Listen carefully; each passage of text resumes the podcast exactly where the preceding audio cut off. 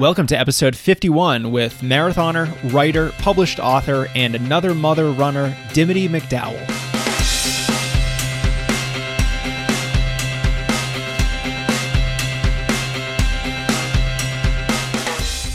Welcome back to the pod, everyone. I'm doing something very uncomfortable for me today. I'm interviewing someone about a topic that I know very little about issues that face women when it comes to their running.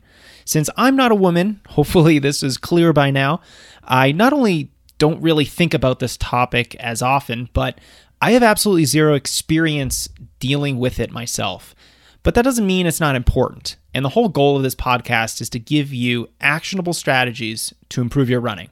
Now, if I can't do that, then I'm going to bring in somebody who can. My guest is Dimity McDowell. She's the co founder of AnotherMotherRunner.com, a place where women runners can get together and have a community that supports one another and offers an environment where women can talk about their running. And she has been a runner herself for decades. She coaches, she writes about running for ESPN, Runner's World, Women's Running, pretty much everywhere. And she's also a three time published author. Her books include Run Like a Mother, Train Like a Mother, and Tales from Another Mother Runner. In this conversation, we're going to talk about the many diverse topics that are more relevant to women than men.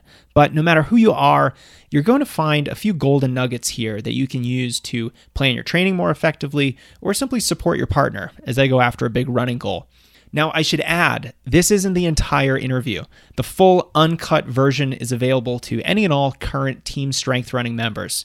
Team Strength Running is how members of our community can get regular, ongoing access to me as their coach affordably. I firmly believe every runner who wants to get better should be able to have access to a coach to get a sound training plan that makes sense.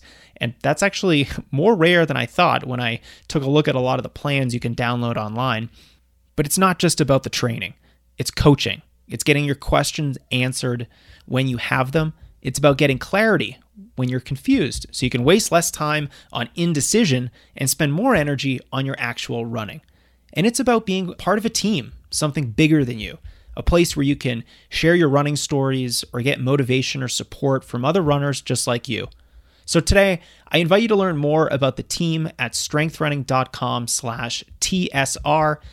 That TSR stands for Team Strength Running, in case you're curious. I'm very clever and we'll be opening the doors to new members very soon. So sign up and you'll be the first to know when we next open. Okay, we're going to dive into this interview. Please enjoy my conversation with Ms. Dimity McDowell. I kind of wanted to bring you on to talk more about some of the women's issues that are in the running space, you know, because I'm not, clearly not the best person to talk about that. There's a lot of women in my audience. Uh, I don't really think I cater too much to, to men or women a, a bigger crowd of both. So uh, this is a conversation I've been wanting to have for a while. Okay, great. Happy to do it. So, first of all, thanks for being here. I'm looking forward to this. And uh, let's start with a confession. I just realized that you lived in Denver about 45 minutes ago. So, you know we what? should probably be having this conversation over coffee. I, I agree. That's so funny, Jason, because I when I don't know why for some reason I had you in California. You seem like a California guy. So yeah, I'm in Denver. That's funny. I'm I grew up on the East Coast outside of Boston. I'm literally the opposite of a California guy. So maybe I'm giving off that Cali vibe. You probably are. It's, it's, the running thing, right? You know, it's the endurance athlete thing. Yeah, it must be. So, uh, you know, you've created a really fantastic resource for women runners at anothermotherrunner.com. And, you know, if it's not yet clear, I'm not a woman. I'm probably not the best person to talk about women's issues and running, but that's not to say it's not an important topic. So I'm excited to explore this with you. And uh, maybe you can start by talking about how another mother runner has addressed some of the more unique needs of, of women in the sport of running. Um, well, you know, so I mean, I definitely feel like runners are runners, right? And there, you know, there are differences obviously between men and women, but um, for the most part, you know, all the training issues and all the um, I guess it's mostly training. It, it, applies to both both sexes, right? Um, where it gets harder with women, um, and especially moms or people who have well, there's there's moms who have given birth themselves, and then there's moms who either you know came into to being a mother through adoption or another way that they didn't carry the baby themselves. So the p- moms who gave birth themselves, it's a physical thing right? Because your body fundamentally changes when you go through pregnancy. And that mostly manifests itself in running with your hips. Um, and your hip strength and your hip alignment. And as you all know, or as you know, Jason, for sure, like that is your balance and your um, alignment of your hips and your strength in your hips, you know, is probably contributes to what 95% of running injuries?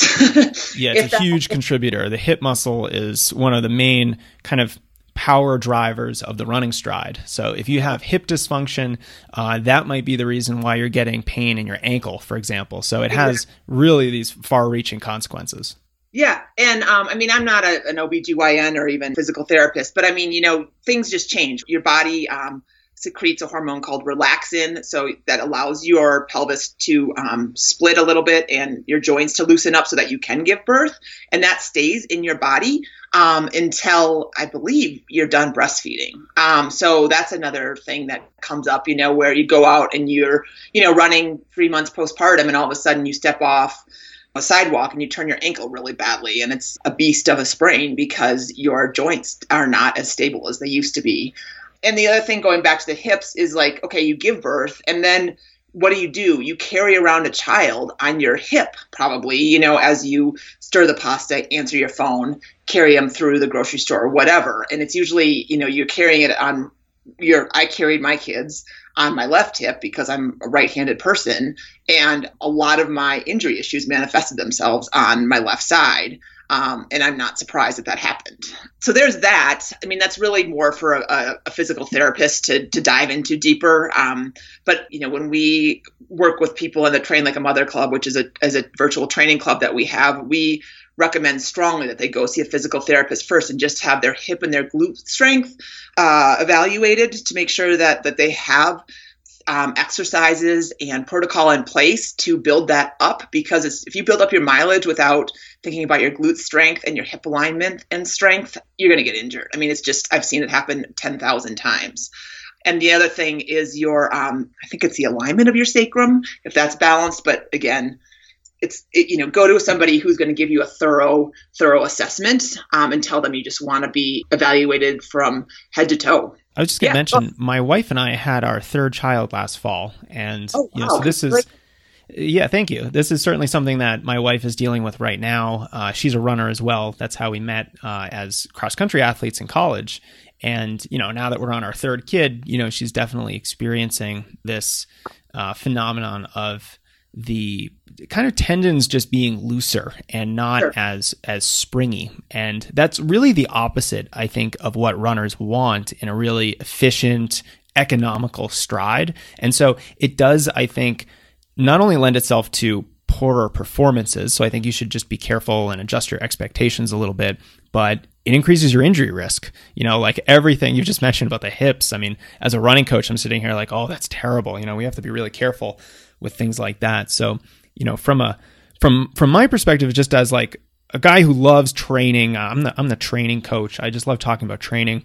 And sure. for me, it's the injury risk of this time period in a woman's life that is almost scary to me. And I think, yeah, women runners who are getting back into running after having a baby should really, really emphasize prevention in their training. Like one of their top goals should probably be, you know, no matter what I'm kind of working towards, my number one goal really is to get through it healthy and safely.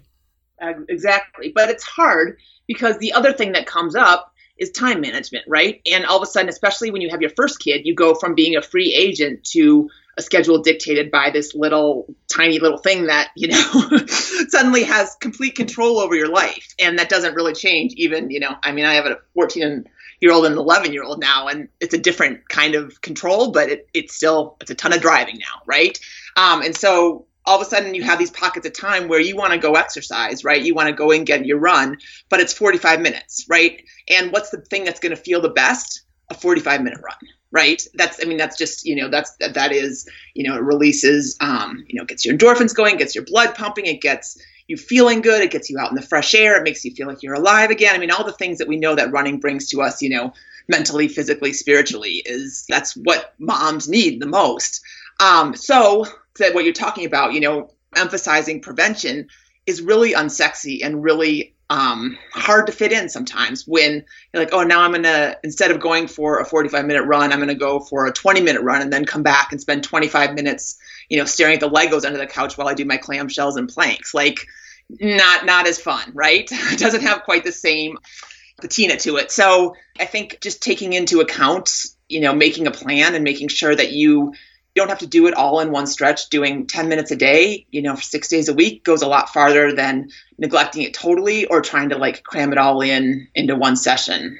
One of the reasons why I love recommending 10 to 15 minute core runner specific core strength work is because you can fit it in in these really short blocks of time and it's not like you have to go to the gym and need all this fancy equipment and uh, you know it's like a 45 60 minute workout you know these routines can be done really quickly uh, yeah. Demi, how do we make injury prevention sexier so that people will actually well, adhere to some of these things that we're talking about?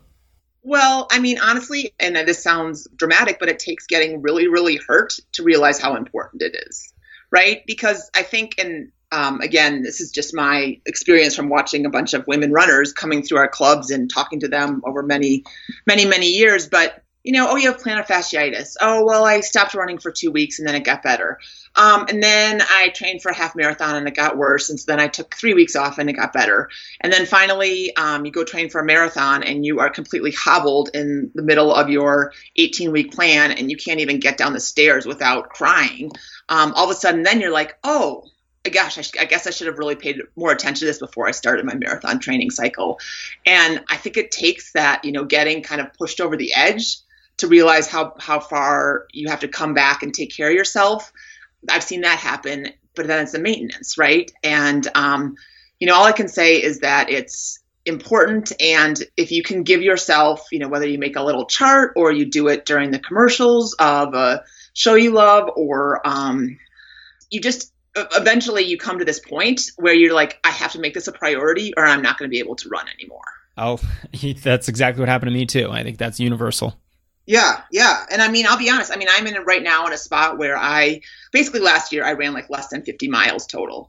I have had a ton of problems with my back and my um, right hamstring. And, you know, finally I got to the point where the doctor was like, I just think you need to consider not running anymore. And at that point, I was stronger than I'd ever been in my life because I was so scared of losing it that I went after those clamshells and the planks and the glute bridges and all that stuff with such tenacity that I, have never done that before in being, you know, 25 years a runner. Um, so again, like that's, I mean, it comes a little bit, my answer comes a little bit from personal experience there. No, I think that's valuable just because I think anyone who has 25 years of running experience uh, has been through a lot. Yes. Well, and mm-hmm. between me and my business partner, Sarah Bowen Shea, you know, I she can count probably on one hand the number of injuries she's had, and I I need my hands and my toes and my feet, and you know, probably a couple more limbs. So I'm the more injury prone of the two of us. Now, what are what are some of the other more women specific issues or problems or needs that we haven't discussed. I know we talked a lot about uh, women who have just had a baby, but what are, sure. what about for those runners who haven't just had a baby, or maybe they're thinking about having a baby? Just other sure. groups of of women. Do they have any kind of uh, unique demands or needs that that coaches like me should keep in mind? Um, certainly. So again, there's kind of two. There's a physical, and then there's kind of the logistical part. So the physical part it's again more thinking about people who have given birth. Um, we have a thing on our Facebook page, which is another mother runner on Facebook, uh, TMI Tuesday, Too Much Information Tuesday. And it's become one of the highlights of our Facebook page. And um, it covers everything from, I mean, leaking is huge. Leaking urine um, when you're running, when you're doing, um, you know, jumping jacks, whatever it is, that is basically a fact of life for many women. Um, we talk a lot about going to a pelvic floor physical therapist. Um, some people don't even know that they exist. I've never been to one, so I'm not really qualified to speak about one, but I know that that is becoming more and more important. And there are like classes now that address your pelvic floor, group classes, and things like that.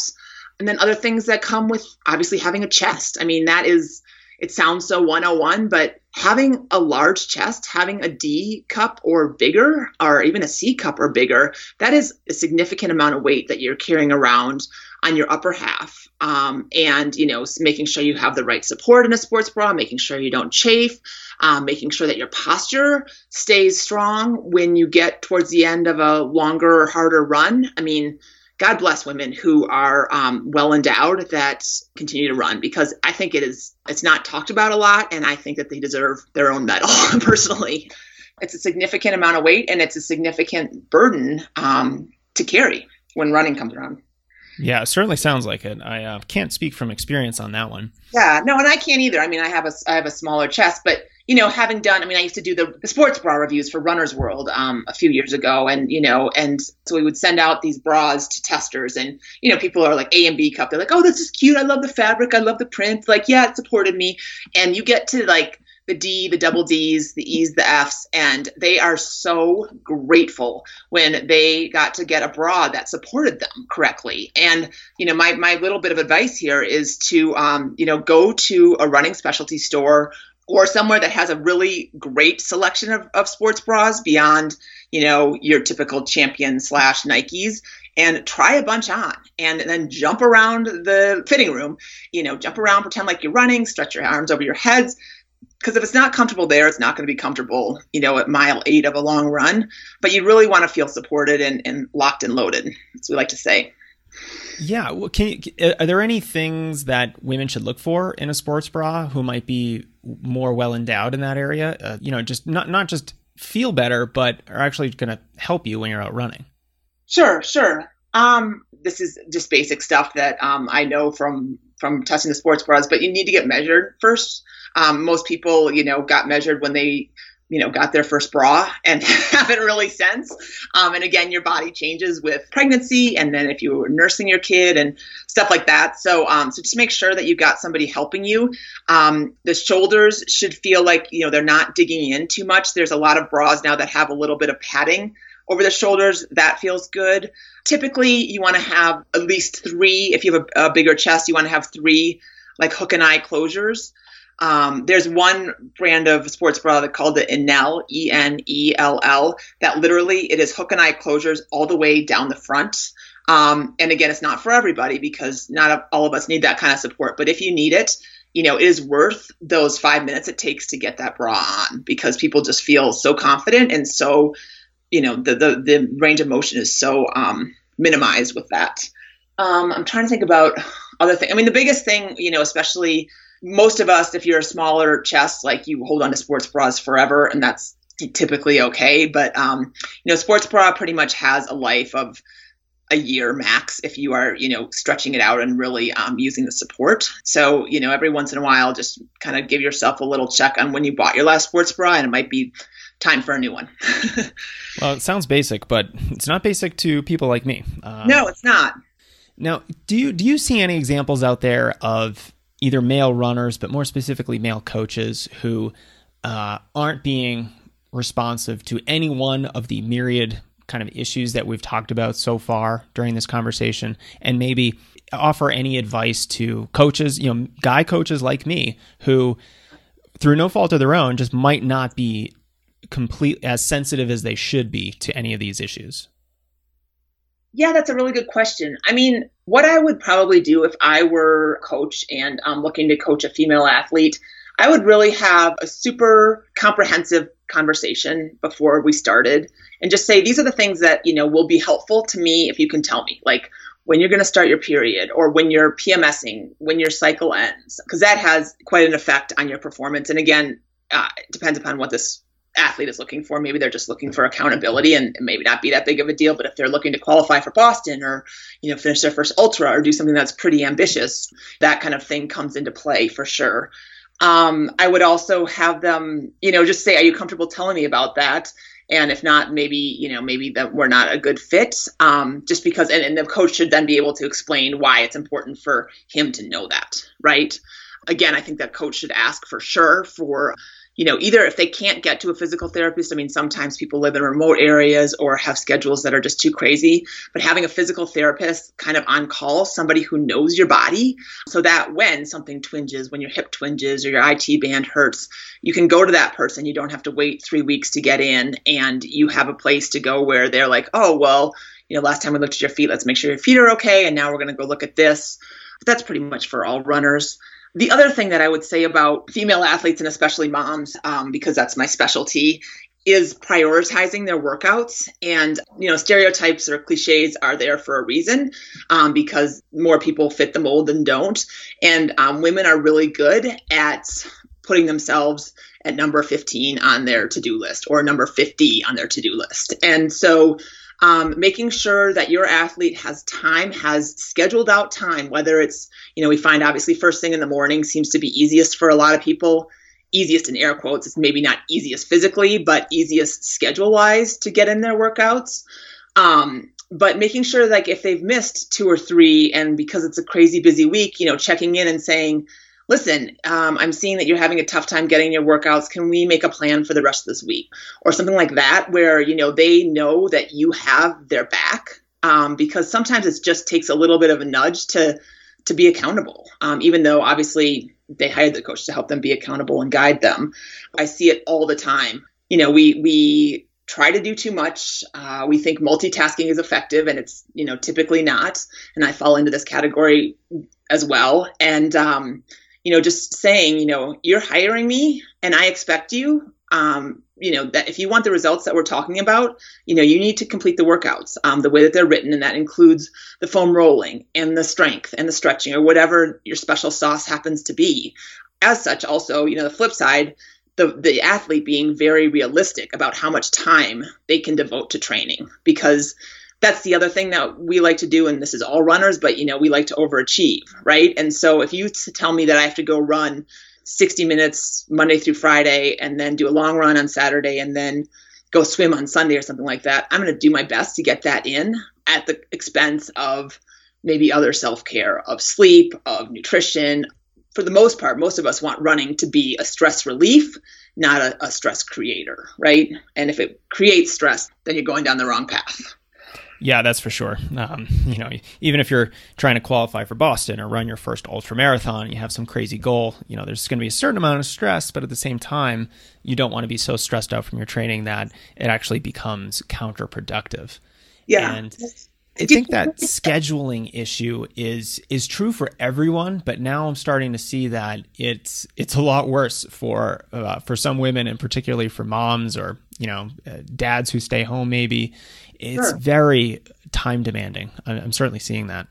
Yeah, and having a sick kid or having you know a snow day um, those those they throw you off you know it doesn't sound like that big of a deal oh you just have a day at home and then you're like oh you know it, it affects you more than more than more most people will admit um, you know the, the ps to this you know and having worked with a one-on-one coach for a, a, bunch of different um, events in my life. You know, it was really, really helpful to me to have my schedule for the next week up by like Friday, asking in advance, like maybe Tuesday, you know, what what what do you see coming up next week? Um, and so that I can look at it on Friday or Saturday. We can make any tweaks if need be. And then usually on Sunday night, I would sit down with the calendar and my husband and say, this is what I need to get done this week. And we would kind of, you know, put the puzzle together between he and I. But it's helpful not to have, you know, workouts thrown at you, especially bigger workouts or workouts that require a lot of mental preparation on the Sunday of the week before. That's my own personal opinion, but most of us are like to be planners. Yeah, I think certainly runners who like to have a training plan and really yeah. plan, you know, 16, 20 weeks out of a daily running schedule. That's for sure. Yeah. Now, Dimity, when you look at kind of the entire running scene, um, are there any things that are big pet peeves for, for women about running or racing or anything like that that men don't know about? wow, that's a, that's a that's a big question. Well, I've heard a couple times that you know it's not fair that the porta potty lines are, you know, all women because men can like get, you know, a half mile into a race and quickly duck behind a tree and come back out. But that's um that's a different uh, situation. But you know, I don't think so. I mean, I think really what's happened in the running sphere is that people are running for different reasons, and as long as you are clear on that reason, then races can be very fun, right? So if you want to, you know, if you're going out to run as fast as you can and you're at the front of the pack, great. You know, like go have at it. Um, the middle and the back of the pack, I find tend to have be people that are running for different reasons, and as long as those they're not criticized or poo-pooed or diminished in any way. I think it's all good, and and I think runners are some of the most inclusive, generous, compassionate people going. So I don't know. I mean, have you seen any men behaving badly?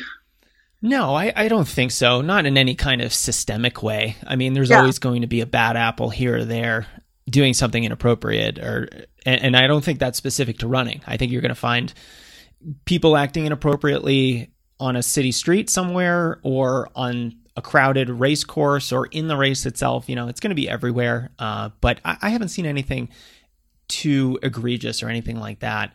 So it sounds like what I'm hearing is that you know, the running scene, the running industry is fairly inclusive. It's approachable for women. That's a good thing, I think, in my mind. And it's, uh, I was going to ask you about that, but it sounds like what you're saying is that it's, it's, we're there where we've kind of reached well, this. I, that's been my experience. I'm a experiment of one, but I think, you know, for the most part, I mean, I definitely feel like maybe um, women who don't unquote don't think of themselves as runners, right? There's a there's a big group of them, and sometimes I think they feel intimidated by the scene, but I think that's more of their own um, mentality than the actual reality, right? Because everybody, you know, most endurance athletes, you know, we're really good at um, navel gazing, being really involved with our own self, right? Especially right before a race. I mean, I remember being at like a triathlon for myself and I was feeling very intimidated and, you know, it was in Boulder and it was very, you know, everybody with a ten thousand dollar bikes and super lean bodies and all this stuff. And I was like, oh my god, I do not belong here.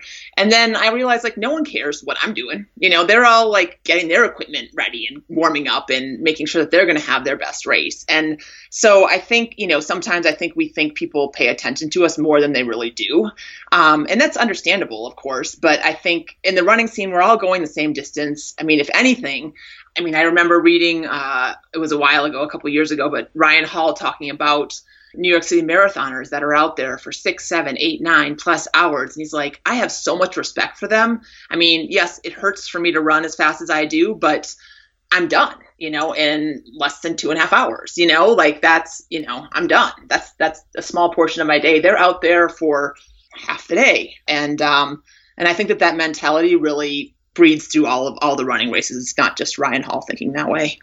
Yeah, and I can personally say that uh, even runners who are nowhere near the caliber of Ryan Hall, you know, I've run a 239 marathon. A lot of runners will say that that's pedestrian. Some runners might think that it's really fast. But regardless, I think it's really impressive to run a six hour marathon because that is more than double the suffering that I had to deal with. Exactly. And I have a friend who's who's even faster than I am. He's very fast. He's a 225 marathoner, and he just doesn't. You know, he has friends at work who say, "I can't imagine running a 225 marathon," and he's his response is always, "I can't imagine running a five and a half hour marathon. That's a long time to be on your feet." It's really funny to hear you talk about, you know, people not really paying attention to you at races because that's completely true. No one, everyone is kind of uh, dealing with their own fears and anxieties and insecurities before a race.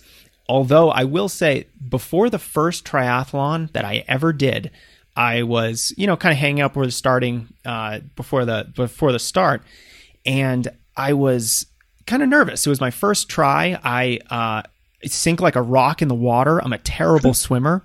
And some guy came up to me and he said, Hey man, you look really fast. What are you trying to do today? And I was just like incredulous because I'm sitting there, I'm, I'm like scared to compete in this triathlon. I've never done it before. I'm a horrible swimmer. And some person came up to me and said that I looked fast. And for me, that gave me a little confidence boost, but it also kind of shows that, you know, if you're worried about what other people think of you, those people might think positive things about you too. Exactly, exactly. You never know. I mean, it's funny. Uh, uh, just another quick story that kind of illustrates this. Um, so, um, Troy Jacobson, have you ever heard of him, Jason? I don't think I have. He's a he's a triathlon coach. I mean, he, um, a couple years ago, probably more than a couple years ago, probably at least a decade ago, I went to his triathlon camp in um in Tucson, Arizona, and I was not. I had just had uh, I had my second kid? I think so these are people that are training for Ironmans, right? And I was writing about it. I was going to write about it. I was just not really quite the, the caliber of athlete to be there. And um, and I was there for seven days, which is a very long time to be swim, bike, running when you're, you know, not ready to do that for that long. And I remember the last day let's say it was a 70 mile ride, and it was this long ass hill that I was just like, I just do not have it in me to get up this on my bike. You know, I was the last cyclist, um, and Troy was in the sag wagon, you know, driving the van behind me, you know, and I'm huffing and puffing and grinding up this hill, and he pulls over and he goes, hey, Dimity, you need anything? And I'm like, yeah, I need to ride up this hill, Troy. and, uh, so we throw my bike in the back and I get in the passenger seat and I just start crying because I just feel like, you know, so much lower than these everyone else out here who's like going to do the Ironman and training really fast and, you know, have all these splits and data that I'm just like, I'm not in that world at all just because of where I am in my life. And uh, he was like, Dimity, all people care about is if you're like fun to hang out with after the race, right? Like, and that, that just sticks with me. Like, they want to hang out with you after, they want to hear your race story, they want you to to achieve your goal. They're not caring, you know, if you didn't run a six minute mile or kill that swim on the triathlon or whatever. They they just want to like hang out. I mean, that's the best part of a race, right? Hang out, maybe having a beer and laughing about it and kind of recounting it with each other. And that just really made me realize again, like what we were talking about earlier, just that, you know, everybody's kind of so in their own world that people don't notice. They just want you to be a good person, and most runners are. I've certainly uh, found that out too, and that just reminds me of you know when I ran in college, whether it was track or cross country, it never mattered how fast or how slow you were. It's not like the fast runners hung out together and the slow runners hung out together. It was more about, well, are you just a fun person to be around? Are you you're more likely to be in the in crowd the faster your PR was. It just doesn't work like that. No, it doesn't. And it doesn't work like that in in adult races either. I mean, you know, your personality comes through and and if you get on the course and you're like, "Oh, I love this," or scream it out loud or whatever, you're going to like, you know, make some friends or whatever. There's a lot of ways to influence people that make their race better that isn't necessarily about the time on the clock. Absolutely. One thing I'll note here is that I've been to one running camp and one fitness camp and uh, I was an instructor at both. And what I'll say is there are a lot of people who go alone, and all yeah. of them leave with friends, and they all say that it was an amazing experience. If anyone listening has the opportunity to go to uh, a running camp just to really just spend a long weekend immersed in the sport of running, to really geek out on the training, the camaraderie, the new friends that you're going to make, uh, all the different ideas that you're going to exchange there, if you have that opportunity, take it because you're going to remember it for a really long time. You know, running you you make friends so easily. Literally, you go for one three or four mile run, and all of a sudden you've disclosed things with them that you haven't talked to about your spouse, right? Because you're in rhythm, you're in motion, your eyes are on the road or the trail. Like there isn't like this intensity that there can be when you're looking each other in the eyes, and and that just breeds this intimacy that is it's just awesome. I mean, it's part of my favorite parts of running is just the friendships that come out of it. Well, that's probably a good time to start wrapping up. I just have a couple quick questions for you before we take off. Just a couple quick questions, but the answers don't need to be quick. Uh, do you think there are any some really good books for women runners? Now, of course, there's Run Like a Mother and Train Like a Mother. Yeah, and there's Tales from Another Mother Runner. It's a trilogy, Jason. You know, oh, it's a trilogy. Sell, of course, of course. We have to sell, you know, just eight hundred million more, and we'll be right up there with, you know, Fifty Shades of Grey. So, there you go. Um, but yeah, Tales from Another Mother Runner is fun because it's a bunch of different essays from a, a variety of writers. Like um, I think it's 22 different women writing, so it's a bunch of you know, it's not just Sarah and I um, going back and forth. Um, women, I mean, I love Marathon Woman by Kathrine Switzer. I've read that book probably three times. She's such a great storyteller. I mean, you know, she has she used to do broadcasts, and I just I love all the details. Like, you know, she used to run in the leotard. It's like really? stuff like I didn't know that. Totally cracks me up. Yeah, I mean, back in the day when she was layering for winter run, she'd wear a leotard. So that's one. I'm looking at my bookcase right now. Um, women specific, I, and I like mile markers a lot by Kristin Armstrong. Again, it's more about the emotional side of running than necessarily the training. I think Jay, and I can't say his last name right, Dicharry, D I C H A R R Y. He's got a new book out. Um, it, it just came out. It's published by um, Velo Press now. I think he is very smart about um, function and how the body should work together all the all the muscles ligaments tendons everything and his exercises and his perspective i think are very helpful if you sit down and, and um, spend some time with that and then follow through and do the exercises So I'll definitely echo that for Jay. He's he's a, a really big thought leader in the space, and for anyone who struggles with injury or wants to get stronger, the Anatomy for Runners book is really good. And I'll look up the second book that he put, and Yeah. we'll put that in the notes here. So when's your next race? I know you mentioned you're dealing with some injuries now. Are you Yeah. doing any of the big uh, Colorado races this spring? Um, no, I am not. I, I tend not to like to race in Colorado because I like the oxygen at sea level, you know, when I have the, that opportunity, even not even sea level, but just to go down a little bit. Um, so yeah, I did have, I kind of had a year of transformation last year and I realized that probably my, my road running days are done. Um, but that's okay because I really, I enjoy triathlons. Um, you know, I've been a, lot of different things in my life, and I like cycling and swimming a lot. So I am going to, um, first of all, hike the Grand Canyon, do my own rim to rim um, in May with a friend who who's uh, for her birthday. So we're gonna not run it, but we're gonna do it in a day. So that's like 20, I think it's 23.6 miles. So that should be good. Spending a lot of time on the Stairmaster for that. And then uh, in August, a friend of mine here in Colorado who's an ultra runner, and I are going to do this race in um, Maine. Have you heard of the swim run phenomenon, Jason? I haven't. What's that? Well, the phenomenon might be a little. it's just it started in, in Europe. It's called the OTILLO, which is O T I L L O. And Rich Roll, who a lot of people listen to his podcast, he did it, I think, in Sweden. He did a longer version of what we're going to do. But basically, you run, um, you swim between, so you do it in a, in a place where there's islands. Um, and you swim between the islands, and then you get out and run across the island, and then swim, run, swim, run back to the starting point. It's going to be really fun. I mean, so you carry all your gear with you. You swim in your tennis shoes. Um, you know, they. I'm not entirely sure what gear we need exactly. I know we need some pretty porous shoes. Um, so it's a little bit more of a hike slash brisk walk. You know, I mean, you're on sand and trails and stuff. It's not. It's not a paved road on the islands necessarily, and you have to stay with each other. And that's why. So that's really fun. So it's a partner race. So that's kind of that'll be really fun to do with with my friend Katie. So that's in August uh, outside of Portland, Maine, is the one that we're doing. But they're coming to. They just announced one in Boston. I think they're going to do one in Seattle. It's it's kind of a fun if you like to swim. Yeah, I'm like I said, I, I'm a I'm a big sinker rather than Yeah. swimmer.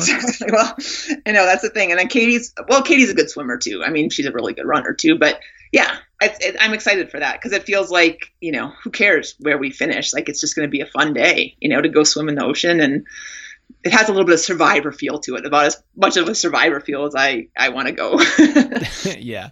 One of the things I just love about running is that it enables you to do so many other cool things. So, Yeah. if you want to go hike the Grand Canyon and it's 23.6 miles and you're a sedentary person, that's really challenging. But if you run a bunch of marathons, well, you know, you can envision how that's very doable. And uh, Yeah. that's what I love about running. It just sets you up to have more interesting experiences in your life. Absolutely. And it gives you a sense of adventure. Like it gives you a, a confidence that, I mean, physically it sets you up, but mentally it also sets you up. Because, you know, a lot of people like, I ran a marathon, I can do anything, you know? And I think that mentality carries through you so many things in life, not necessarily just physical, you know, adventures.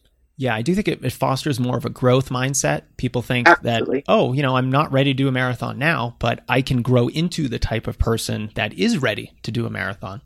So, Absolutely. Dimity, one last question for you. Now that I know you live in Denver, when are we Yeah. going for a run? well, uh, we could go on a trail run. Would you like to trail run, Jason? Oh, I prefer it. Oh, do you? Where do you like to go? Oh, I'll go up to Boulder. I'll do, uh, you know, the Mesa Trail up to the top of Green Mountain. I'll go up into, let's see, where are my, some of my favorite routes? Uh, I love Golden Gate Canyon State Park. I'll go up there. You can basically run forever without ever repeating a trail there. And uh, I'll occasionally go up to Golden. I'll do North Table Mountain or something like that. But uh, I have a couple of my go tos that that I, I like exploring. That sounds good. I mean, yeah, let's let's hit one. Uh, as long as you're okay with me setting the pace, I think I think we'll be all right. Sounds good to me. All right, Dimity. Well, thanks so much for for coming on and just sharing your thoughts and experiences and uh, perspectives on all these issues that we talked about. I'm sorry if I fumbled through some of these questions. Clearly, uh, it's an area that I'm not really too well versed in. You know, women's issues and running, but that's why I wanted to talk with you. And thanks for shedding light on a lot of this. I think it was really helpful. Oh, good. Thanks. I'm glad. It's all good stuff. Perfect. My conversation with Dimity was one of the more difficult interviews I've ever done because of the topic. I don't know what good questions to ask, and it's certainly not my specific area of expertise. So thanks for bearing with me. I do hope that if I missed something or I got something terribly wrong, you'll let me know so I can hopefully correct it or do an encore interview with Dimity.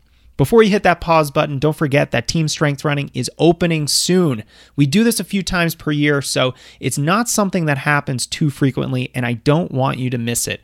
Go to strengthrunning.com slash TSR, sign up, and when there's more info available, I'll send it on over. You'll see exactly what the membership includes, how it works, and all the different resources we have waiting for you. All right, have a great week, and we'll talk soon.